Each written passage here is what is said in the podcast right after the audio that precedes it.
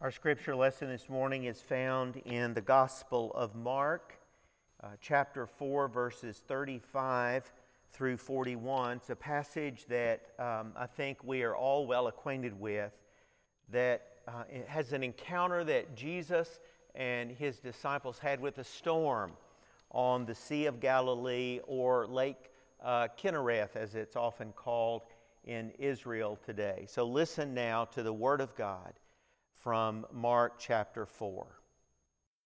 On that day, when evening had come, Jesus said to them, Let us go across to the other side. After leaving the crowd behind, they took him with them in the boat, just as he was. Other boats were with him. A great windstorm arose, and the waves beat into the boat, so that the boat was already being swamped. But he was in the stern, asleep on the cushion. And they woke him and said to him, Teacher, do you not care that we are perishing? Jesus woke up and rebuked the wind and said to the sea, Peace, be still. Then the wind ceased and there was a dead calm. Jesus said to them, Why are you afraid? Have you still no faith? And they were filled with great awe and said to one another, Who then is this that even the wind and the sea obey him? This is God's word for the people of God. Thanks be to God. Would you pray with me? Come, Holy Spirit, come and move in uh, the lives of all those who are listening to these words today. Thank you, God, for this gift of technology. How I, I could not have ever imagined when I started out in ministry 37 years ago that we would be worshiping in this way. I'd, I would have never imagined, Lord, that we would, would have to cancel worship because of an epidemic. But here we are here we are, Lord, confessing to you in so many different ways that we need you. Come, Holy Spirit, come. Come and help me uh, today to share a word of encouragement and hope and exhortation. And, and come and strengthen our resolve to be a people of hope who are committed to obeying you and following you and being faithful to you even during times of storm. In this we pray in Jesus' name. Amen. Well, the closest that uh, I've ever come to a NDE, a near death experience, was in a thunderstorm over 30 years ago. My district superintendent was somewhat responsible, and I'm not going to name him for that reason, but I just started a brand new appointment in Cookeville, Tennessee which, as you all know, made the headlines uh, 12 days ago when uh, an EF4 to- tornado tore through that community, destroyed 150 homes, damaged 700 businesses, and took the lives of 19 people. My DS offered to arrange for my family an airplane ride so that we could see our new home, the city of Cookeville. The boys were preschoolers, ages four and five. Uh, the pilot was a good Methodist, owned a jewelry store in town, and had a four passenger, single engine Cessna. When we met the pilot at the airport, the skies were beginning to get dark to the west, and he checked his weather report listened to the radio. He even had a, some kind of gadget in the plane that was a lightning detector. And after checking that, he said, I think everything's okay. We're going to go. we weren't going to be up, but just for a few minutes anyway. And um, since we had canceled this flight earlier because of weather, he decided to go for it. There wasn't room in this small plane for the superintendent, so he stayed in his car and he took a nap. And uh, Connie and the boys climbed into the back seat, and I was up front, had the headphones on with the little microphone. It was uh, a very cool experience. But just a few minutes into the flight, the skies began to get darker, and the lightning detector just suddenly began to light up. There were strikes all around us. And I could tell that the pilot was getting worried. He debated what to do. Should we turn around and go back to the, uh, the airport there in Cookeville, or should we make a run for a neighboring town? He decided to turn around. Well, the turbulence picked up the closer we got to the airport, and so did our praying. Jared, who was only five at the time, um, asked me point blank. He said, Daddy, are we going to die? I said, No, Jared, we aren't going to die. But I wasn't so sure. I mean, all I could do was pray the Lord's Prayer. I couldn't even find the words to pray, and I just kept saying the Lord's Prayer over and over again in my mind. Well, after several tense minutes, we made our approach for landing, and uh, I mean, the rain was thunderous, and the plane was just being tossed back and forth and up and down, and we hit the runway hard. The pilot breathed a sigh of relief and he said, That was close. He pulled the plane over to a nearby hangar and we waited out the storm. And when it was all over, we found my district superintendent sound asleep in his car. He was oblivious to the storm and to our near death experience. Well, even with mo- modern weather forecasting and all the gadgets and gizmos and tools they have, the fact is that, that human beings are still at the mercy of unexpected violent weather, as they saw in Cookeville, Tennessee, just a couple of weeks ago.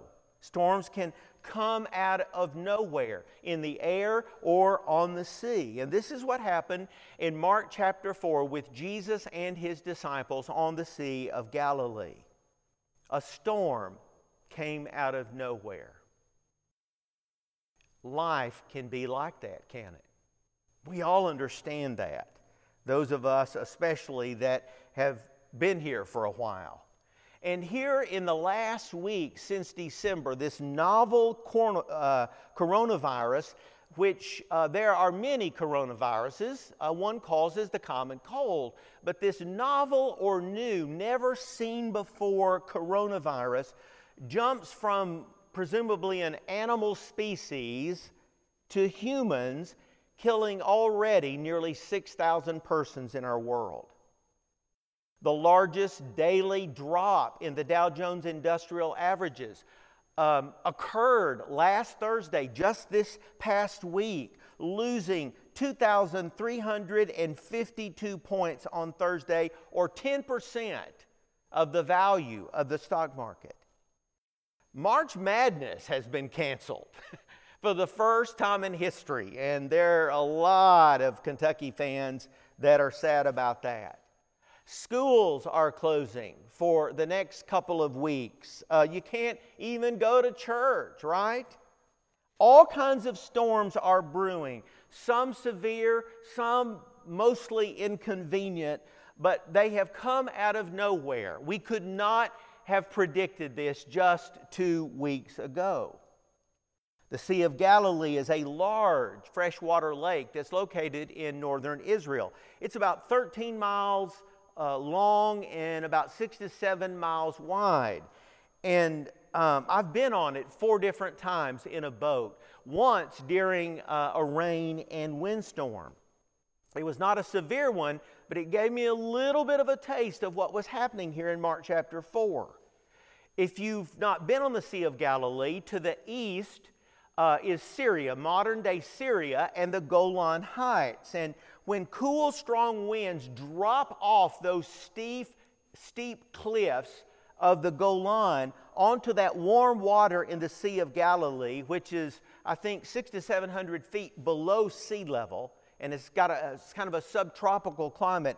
When that cool air hits that warm water, it, it can cause storms to erupt, violent storms, where the waves will reach highs, heights of six to 10 feet. It can be very dangerous to be in a small boat as Jesus and the disciples were when this happened. Now, we know of at least four of the 12 disciples were fishermen. Some say as many as seven had experience uh, vocationally in fishing. And they all knew about these storms. They had watched for them closely in the past, but for some reason they were really surprised by this one. They thought they might die. And so they woke Jesus up, who was in the back of the boat sleeping, uh, and asked incredulously, Teacher, do you not care that we are perishing? Of course, not everyone feels this way when they encounter a storm, but honestly, there are times when we wonder, where is God? When the wheels have come off the bus, when the boat is going down in a storm. How are you handling this current crisis? I will admit it's been a challenging week for me personally as a pastor. I know many are struggling to make sense of this and, and to know who to believe and uh, what to do, how careful, how precaution, what kind of precautions really need to be in place. You know, the bottom line for most of us is that our homes are secure, we've got plenty to eat, and lots of toilet paper on the shelves, right? so we're probably going to be okay. However, this is a terrible time for some people. Uh, it, it is uh, a, a, a really strained and, and awful time for people who live from paycheck to paycheck, who suddenly their income has dropped dramatically or they've, they've been sent home. An anonymous admonition uh, was posted this week on the internet that says this. I'm, I'm sure some of you saw it. I posted it on the church's Facebook page a couple of days ago. But listen to these words May we who are merely inconvenienced remember those whose lives are at stake. May we who have no risk factors remember those who are vulnerable. May we who have the luxury of working from home remember those who must choose between preserving their health or making their rent. May we who have the flexibility to care for our children when schools are closed remember those who have no options. May we who have, have to cancel our trips remember those who have no place to go. May we who are losing our margin money in the tumult of the economic market remember those who have no margin at all. May we who are settled in for a quarantine at home remember those who have no home. As fear grips our country, let us choose love. During this time when we cannot physically wrap our arms around each other, let us find ways to be the loving embrace of God to our neighbors. This epidemic presents some incredible opportunities for ministry to struggling, fearful people who are far more important than, than us being able to worship for a couple of Sundays or come to an event or a meeting here at church. I hope you'll remember this and that you will ask the Holy Spirit to open your eyes to see the needs in the lives of people around you and, and be able to do something to mitigate that pain, that suffering and loss. There are three things I, I've learned from this passage that I want to say to you this morning as this epidemic unfolds. Number one, we should not be surprised when storms blow up. Certainly, this one is on an epic scale, a historic scale. The disciples, they seemed puzzled by this experience, even though it was surely one that they had encountered many times on the Sea of Galilee, uh, on that stormy lake. Maybe they thought Jesus um, would, would help them, would, would get them through this time of trouble if something occurred, since, since he was there in the boat with them. And sometimes we assume that God is going to be there for us and protect us and shield us from trouble. Peter, the fisherman, would write many, many years later in his first letter to the early church these words. Listen to what he says. This was a church under persecution. People were dying for the faith, tremendous hardship and pain. And he says, Dear friends, don't be surprised at the fiery trials you are going through as if something strange were happening to you. Instead, be very glad. Be very glad, Peter says, for these trials make you partners with Christ in his suffering, so that you will have the wonderful joy of seeing his glory when it is revealed to all the world. I am of the deepest conviction that God has allowed this pandemic to sweep around our world, to wake us up, to turn hearts, even nations, toward God. This is a moment for the church to step up, to reach out, and to care for the least of these. Jesus told the disciples many times that following him would involve suffering and sacrifice. I mean, we, as, Je- as Jeremy pointed out, we're in this season of Lent in which sacrifice and self denial are, are the hallmarks of, of these six weeks before Easter. Among his last words to the disciples, Jesus said in John uh, 16, I've told you these things so that in me you may have peace.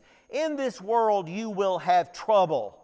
You will have trouble, he says, but take heart, I have overcome the world.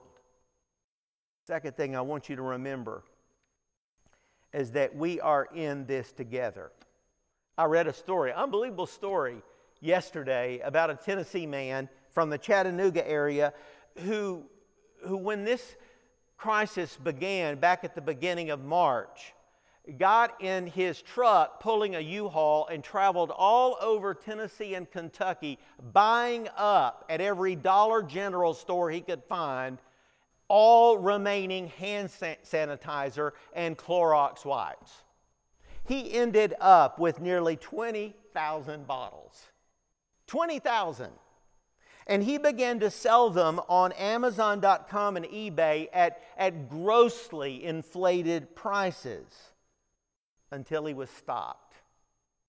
And now he's complaining to the New York Times that he has 17,700 bottles of hand sanitizer and nowhere to sell them. I'm thinking he ought to consider giving them away. What do you think? This is not a time, folks, for us to panic, to hoard, to, to, to preserve our own self interest and safety. All 12 of the disciples were crowded into this one fishing boat with Jesus. They were, and we all are, in this together. Something that I learned many years ago that, that I, I came to mind this week that I think is so helpful to remember is that although United Methodists don't use the word nave in our vocabulary on a regular basis, the, the area between the narthex, or some people would call it the foyer of the church, and the chancel, or the altar area where the communion table is located, that area where the congregation sits in safety is literally and figuratively uh, a place of refuge. It is called the nave, and the word nave is a naval word. It's where we get the word navy and naval and navigate. And it represents that safe place on a ship.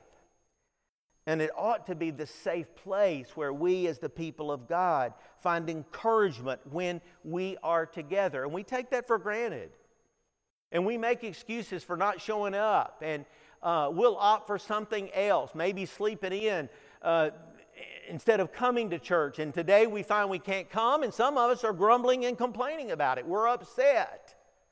We can't be in the nave together as a community of faith. Uh, as the people of God, this is a time for making sacrifices without complaint. It's a time for loving one another. It's a time for serving one another as the body of Christ, even as the church is scattered for a season.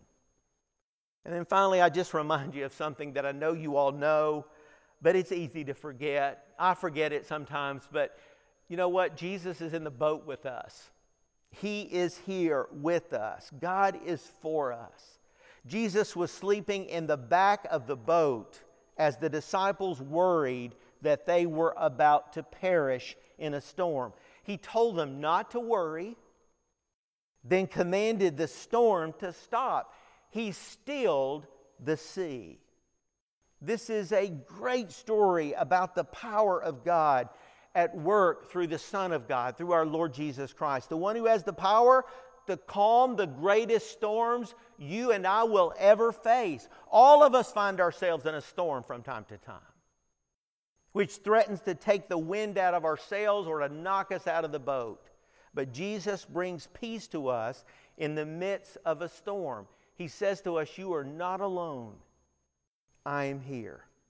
Listen again to Mark 4 39 through 41. Jesus woke up, he rebuked the wind, and he said to the sea, Peace, be still. Then the wind ceased, and there was a dead calm. He said to them, Why are you afraid?